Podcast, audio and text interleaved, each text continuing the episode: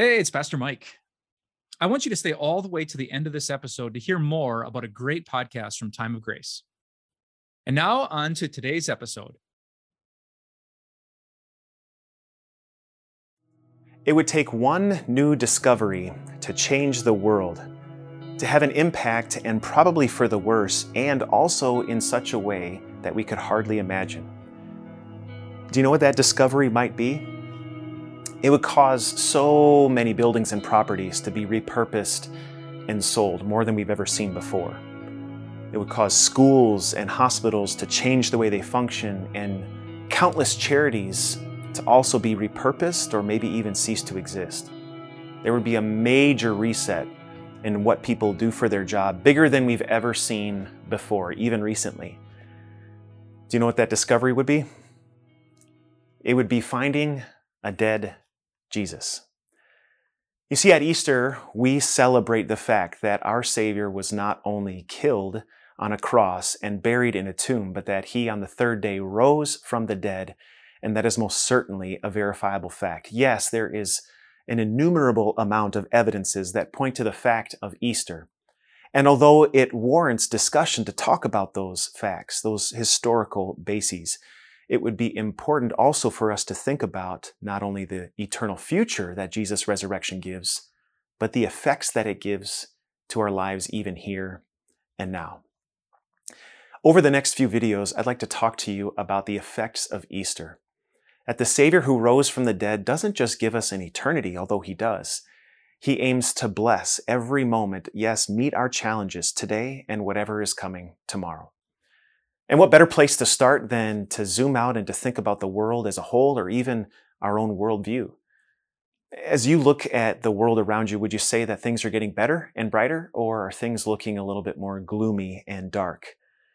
There's countless headlines, both locally, nationally, and even worldwide, that lead us to shake our heads and grimace. This world is filled with hatred and anger, countless things that lead us to conclude that things are not getting better and brighter. This is a very dark world, and sometimes that really affects our reality in a, in a personal way. There was once this lady who was experiencing only darkness. It wasn't just the world around her, which was broken in her day, but it was also this darkness that was infiltrating her heart and her mind. Her name was Mary. And as she looked at the world around her, everything seemed to be gloomy, like a storm cloud that had come over the horizon and just set right over her. It affected the way that she thought, the way that she interacted with other people, and it even affected her heart and her soul. And maybe you know what that's like. Maybe you know what it's like to look at the world around you and maybe have dark thoughts. We can't always control the way that we think. It's the way that you interact with other people, or even the way that you might think about yourself. You wish you didn't have any of these dark thoughts, but they happen time and again. Or, or maybe for you, it's depression. It certainly has been on the rise, the number of people who experience depression.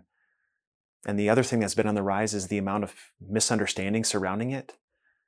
So, whatever the symptoms may be, it's hard to get going in the morning to find purpose at your work and to find meaning and beauty in relationships or who knows whatever else as it's maybe unique to you.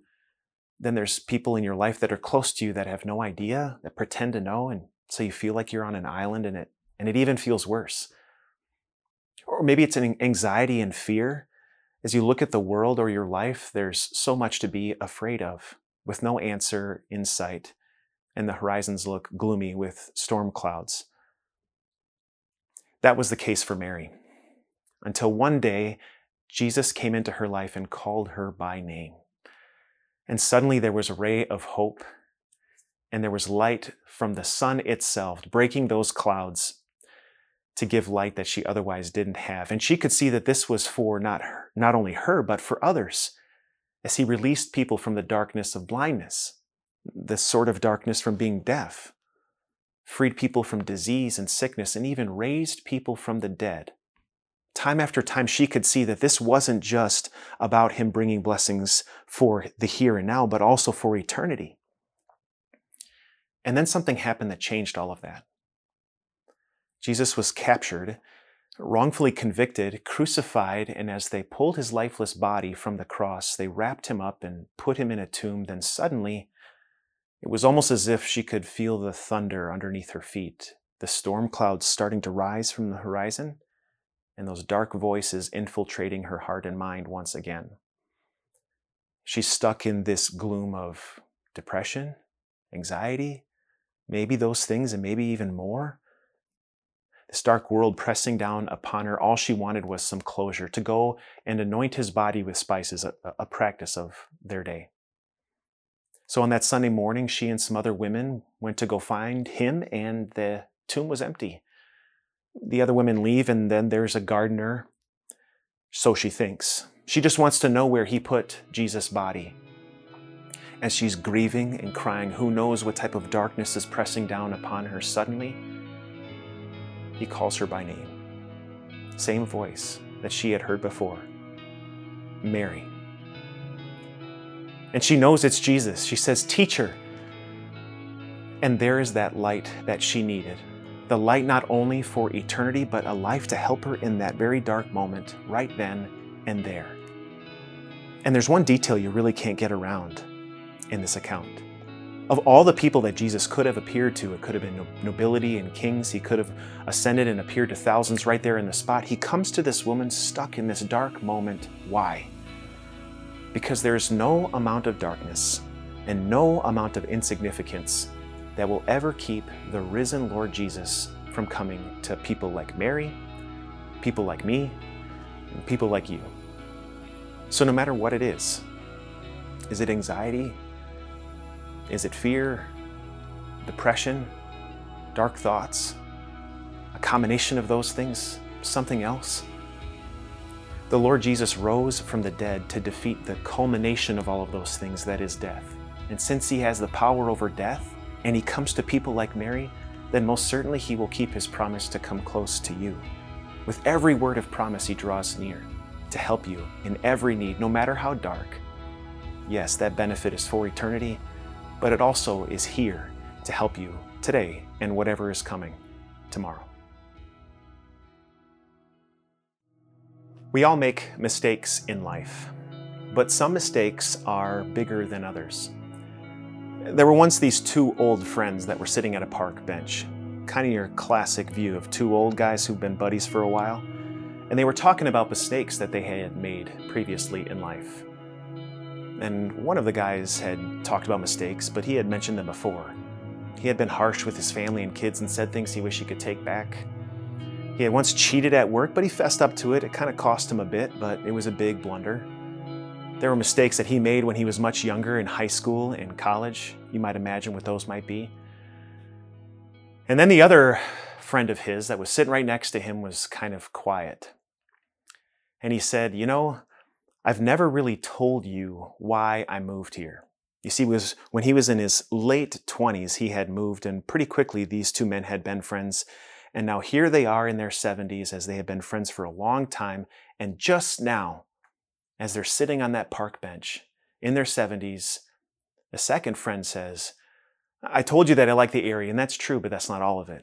I told you that I wanted kind of a new framework, a new circle of friends. I wanted to get out of there, and some of that's true but that's not the core of it. I told you that I wanted a new job, a new life, and that's true, but that's not really the reason. I made such a massive mistake, and I was trying to run from it. And worse yet, I feel like I can't talk to anyone about it because I don't know how they're going to respond, and I've never even told you about it. Have you made a big mistake in your life like that? One of those mistakes, it's not just a smaller one, it's a big one that you'd struggle to even talk to people about. You'd be really worried that even if you had a friend for years, maybe even decades, if you told them that your entire friendship would change. If you were to take a mistake, the biggest mistake you've ever made in your life, and you were to put it on a spectrum, one being, you know, you said some, you called someone a meanie and 10 being one of those major life-changing effect type of mistakes maybe some of the mistakes you're thinking about where might they fall close to 10 i'd like to introduce you to somebody who made one of those His name is Peter. He was one of those close followers of Jesus. He was even in the inner circle. So when Jesus went to a couple places at times, it only took a few of them. Peter was right there with him. You could probably imagine this guy who was impetuous and bold. He's courageous and at sometimes fearless. Some of the things that he would say when others were quiet, you'd think, wow. There was one time he would even try to hop out of the boat and walk on water.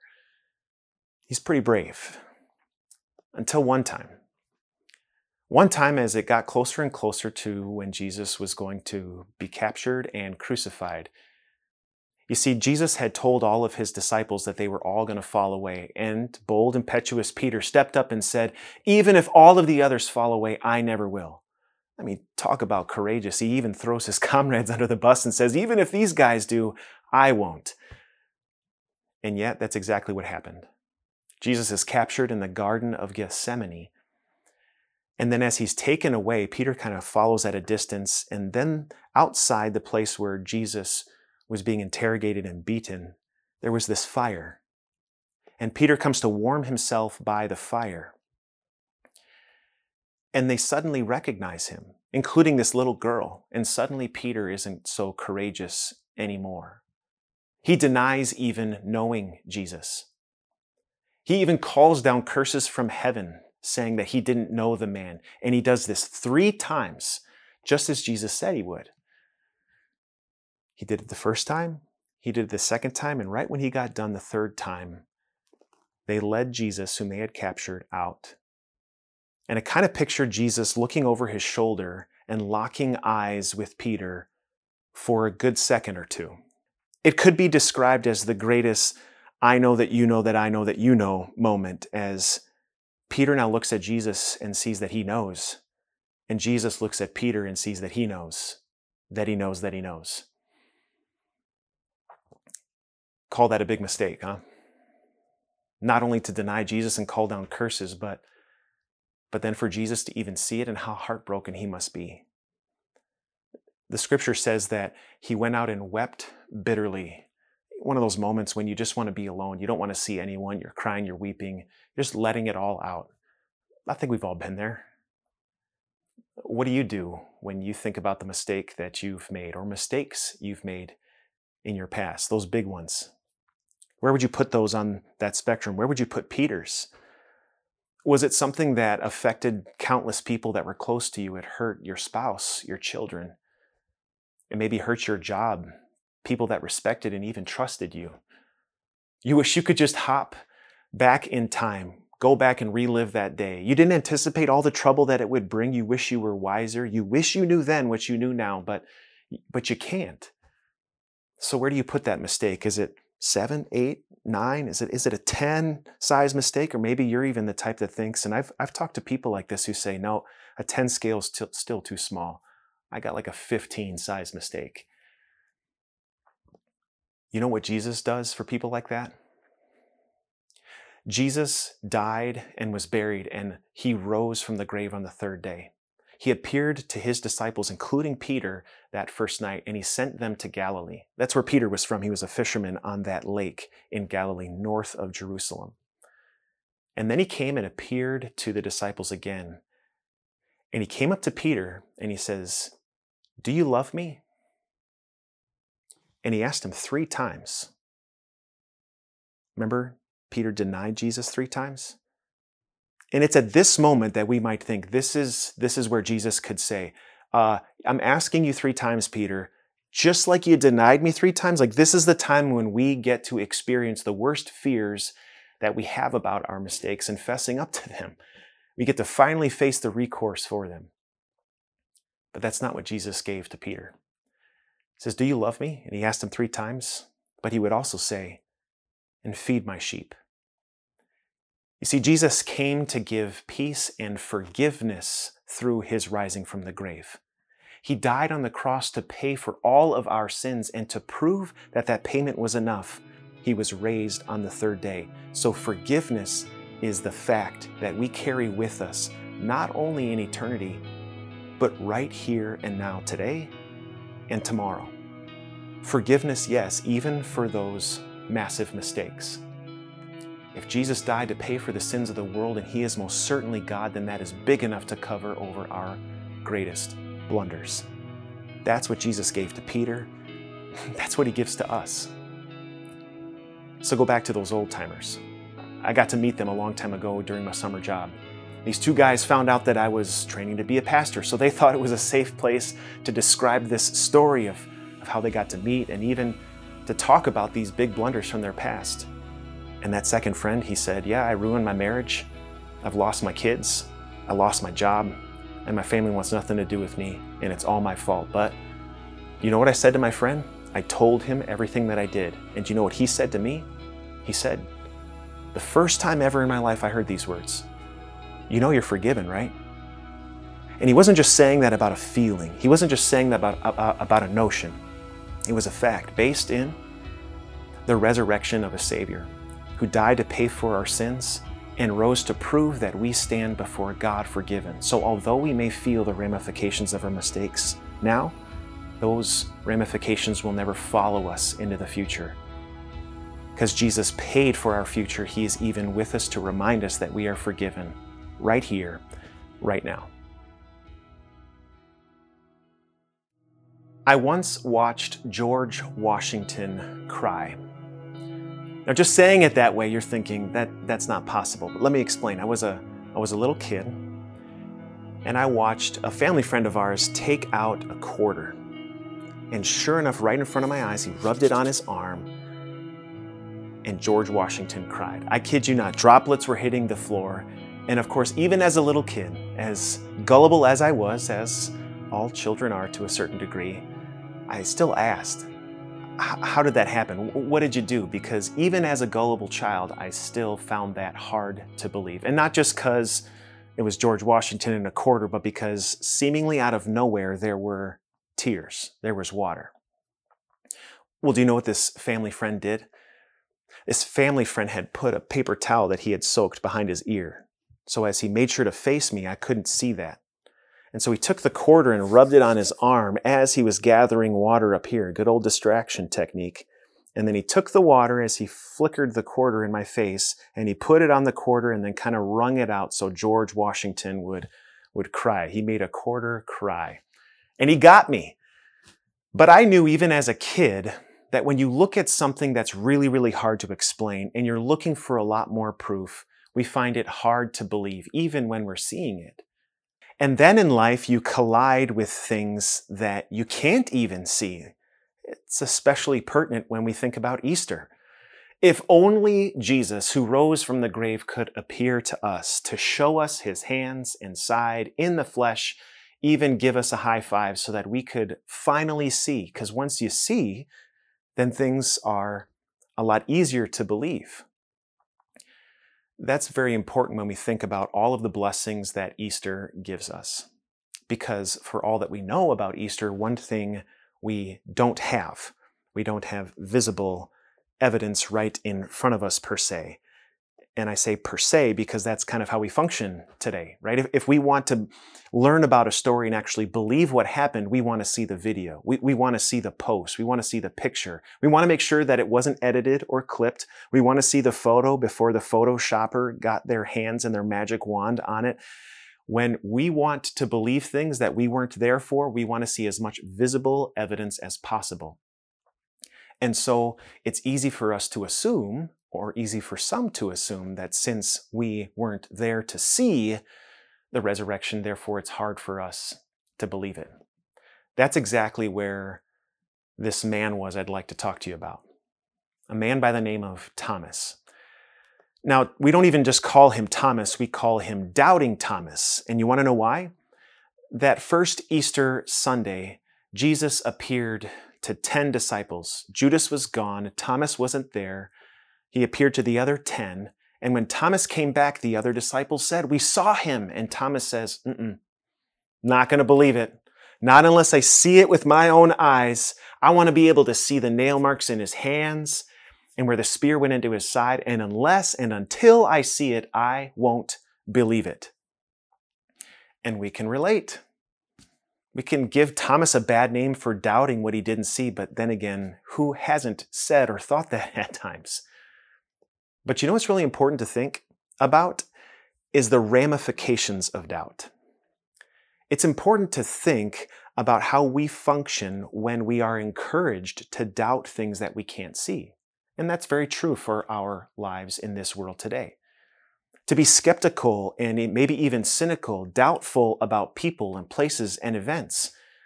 And we are very much encouraged by many worldviews when you approach someone new or something new or something that sounds strange to be, to be wary and doubtful of it. But a lot of that goes unchecked. In other words, think about the logical flip side of that coin. Since we are encouraged to be wary and even doubtful of others, what makes us so sure that we should be? Healthy skepticism is one thing, but unwarranted and unbridled skepticism is another. In other words, what if we were encouraged to doubt the reason for our doubts? What is it that makes us so skeptical?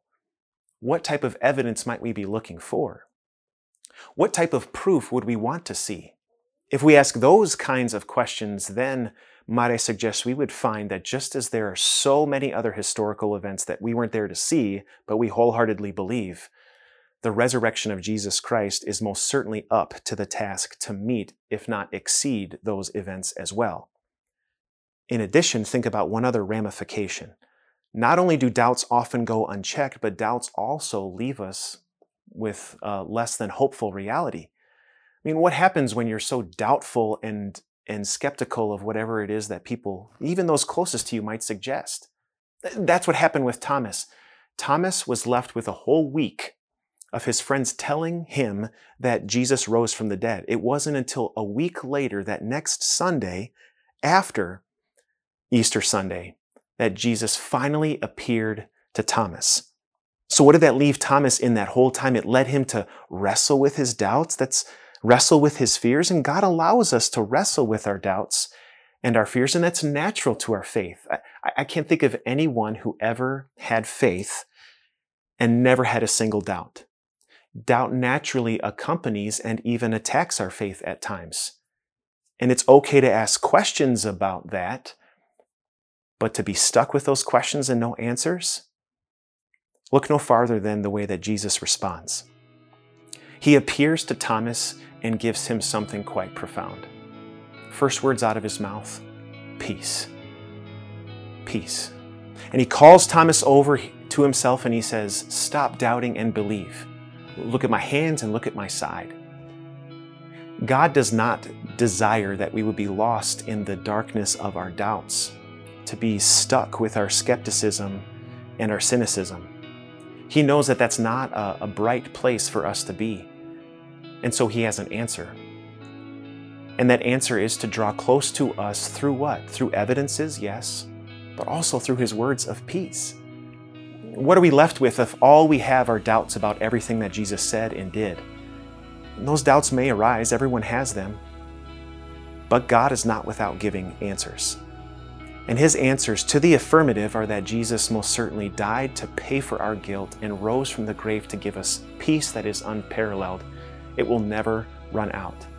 But that peace is not only meant for some day in eternity, it's meant for the here and now. Yes, Jesus has an answer to our doubts. Look no farther than his words of promise. He gives us forgiveness, the answer to our worries and our skepticism. That was true as he drew close to Thomas. It is true for us. No matter what the doubts might be, there are answers. But no matter what the hopelessness might be, there is peace. Look no farther than the empty tomb to give you everything that you need for today and yes, tomorrow. Could your life use more meaning and purpose? I was talking with a friend recently who was considering a major career change. I've actually had several friends along the way who've considered this. And not just doing the same thing in a different place, but doing something totally different, something that they've never done before. One friend recently said, I don't know if I should start a farm, drive a truck, or try to become a lawyer. Those are not all the same thing, which tells you where he was in life. But he explained the reasoning behind it when I asked him why. Why are you considering this? He said, I just feel like there's something missing that I need to pursue more. It's not like I've climbed the top of the ladder, so to speak, where I'm at, but I just feel like I need something that, that gives me more drive, some, more meaning, more purpose in my life. And maybe you've been there. Maybe you are there. Whether you picture a ladder or climbing a mountain or a hill, there's something that you would like to chase that gives your life meaning. And that doesn't just have to be relegated to a job. It can exist at home, in your marriage, as you parent children, in your friendships, maybe something that you're battling inwardly.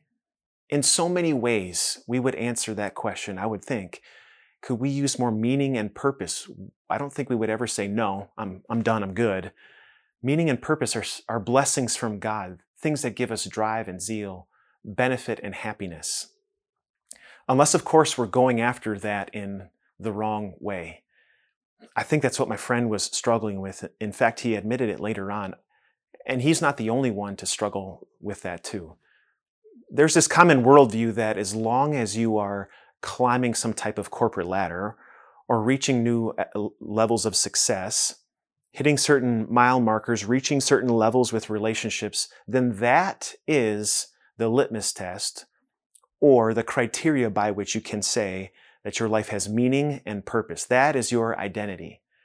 Although that's very common in our day, it's not always entirely helpful, as was the case for a man by the name of Saul. You see, Saul was at the top of his game. He was respected by all of his peers. He was very well educated. When he opened up his mouth to speak, to give an idea, people listened. They stopped what they were doing. And he had zeal and drive too. He was pursuing new regions. As, and he even thought that he was serving God as he was zealously carrying out his plan. It just so happened that he wasn't, and he was going about everything the wrong way and even fitting the paradigm of the world, which looks for success and the heights of pride and those things are identifiers of a, of a positive identity, a purpose and a meaning. And he thought he was after and even getting those things. Until, of course, the resurrected Jesus changed all of that.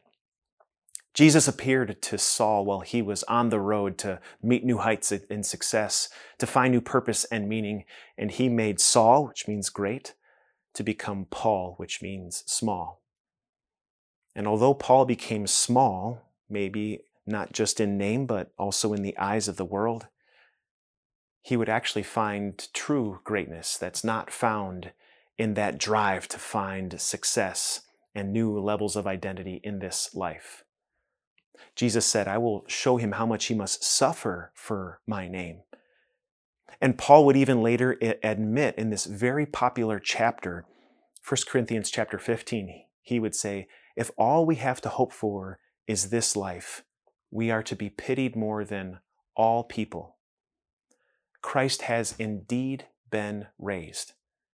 So even though Paul was taken away from those heights of success, respect and prestige, prominence among even his peers, God gave him an identity that is far greater and it is not tied to the circumstances of this life and the platitudes of success, which are always a false summit. No, instead, it is tied to the fact that Jesus died and rose, and he gives us blessings for eternity and even here and now. So, where did Paul find his identity, his purpose, his meaning? Not in a job change, not in success, not in that drive, not in anything in this world which can make us feel like things are going well, but but will never be enough and not to mention can all be taken away from us in a heartbeat. Instead, he found true purpose, true meaning in serving the Lord Jesus, in sharing with people that God has given us forgiveness, a peace that knows no end, and a life that has no bounds. And that's not just something to be realized in the future that it gives us purpose and meaning right here and now. Imagine, dear parents out there, if you recognize that your parenting and the success of your parenting doesn't rest on how well you do it every single day, what a burden that is, but rather that God has freed you from all your guilt and He loves you and has given you the status of His own dear child. It frees you from guilt. And it actually gives you less resentment and more joy as you deal with your children. Imagine, dear employer or employee, as you tackle that job, dealing with those people around you, if you viewed life entirely differently, instead of trying to chase that endless rabbit, that false summit that you will never reach, instead of viewing life as though success is only found there when you reach that, but rather that God has already given you everything, even in eternity right here and now. It frees you from the rat race. And of all the callings that you have in life, of all the hats that you wear, God gives you incredible meaning in this reality. Easter still has an effect today and tomorrow. That the Lord Jesus comes to you. He tells you that your eternity is already secured, that there's nothing you could do to make Him love you more, and that frees you to love and to serve, yes, with zeal, not because you have to accomplish it all to prove that you are successful, but because His success is already yours. How many people would it take to give you the help that you need?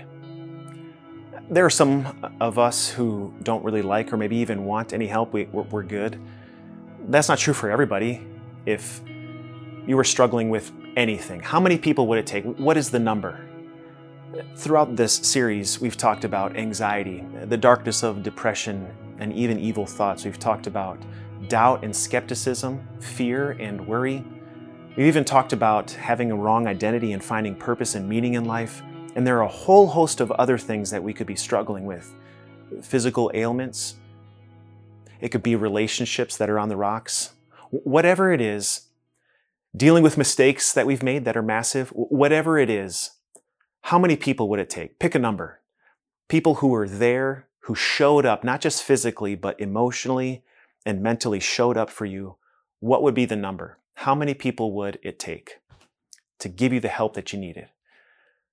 I talked with somebody recently, a friend of mine in our church, and he said, I could go for just two. Just two people to give me the help that I need at work, to understand what's broken about the systems, and at least to be there to encourage. So when we're dealing with challenges, which everyone does, at least we could be there together and I didn't feel alone. I talked with a lady in my church a long time ago, but I vividly remember her telling me I could go for one person in my life who would never let me down. Just one person. Because whether it was her parents, her siblings, her spouse, or her children, it was one disappointment after the next, and she could just go for one. But notice I said how many. There's no limit. What would that be for you? Well, I'd like to introduce to you a bunch of people, and we have no idea what their names are.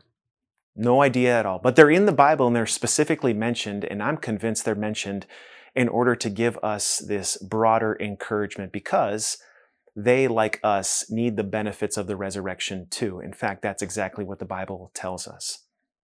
When Jesus died and rose from the grave, Scripture tells us in 1 Corinthians 15 that he appeared to Peter and to the 12 and also to 500 others. 500 others. Now, why does the Bible tell us that? Well, first and foremost, Jesus appeared to 500 others at a time when a lot of people weren't convinced that Jesus was legit. And then all of a sudden, what do you see throughout the known world at that time? in the Mediterranean region. People that didn't believe, but then suddenly believed that Jesus died and rose. Well, what would account for that change? People who would even be willing to be persecuted and never renounce their faith. They would even rather die than deny Jesus. What could account for such an effect in their life?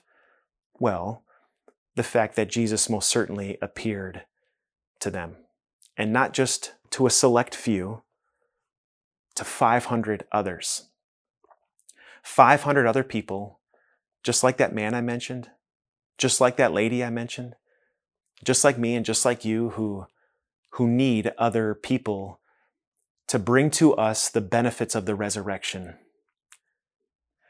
Think about it this way sociologists will tell us that we cannot have an innumerable amount of friendships. We have a capacity. In fact, the most socially gifted among us, I think the last time I read about this, it was about 190 friendships we could have. People that we can kind of keep tabs on.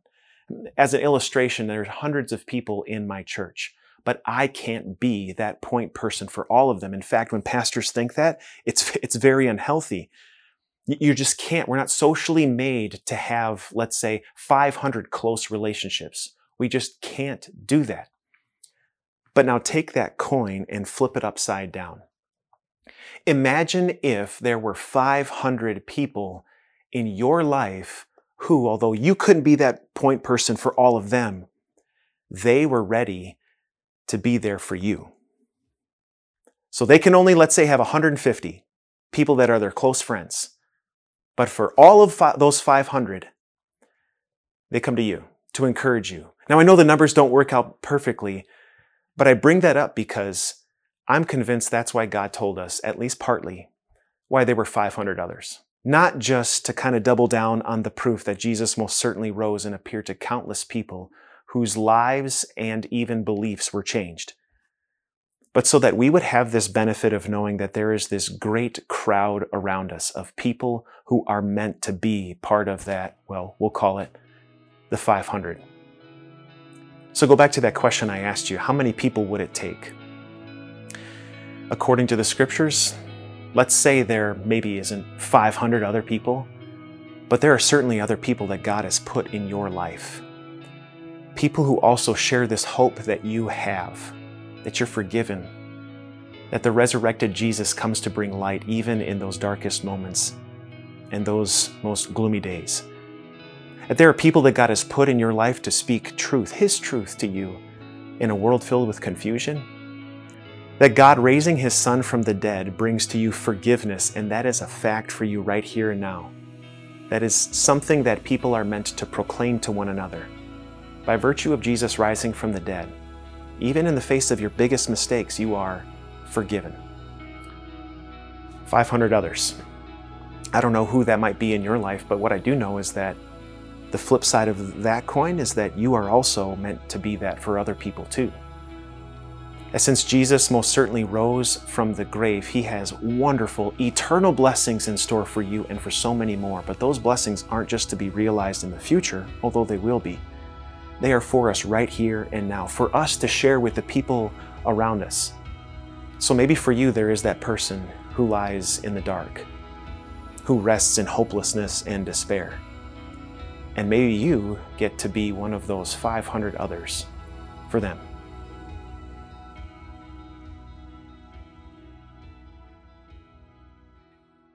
Thanks for making it all the way to the end. I promise you a quick look at another podcast from Time of Grace that I think you'll like. It's a really fresh look at the Bible from my brother in Christ, C.L. Whiteside. But rather than listen to me again, here's a sample clip from CL himself. There's this reoccurring theme on social media that I've been seeing on Instagram, on, on Twitter, on TikTok. And that theme is do whatever makes you happy. Man, that like I look at that, that's super dangerous to say.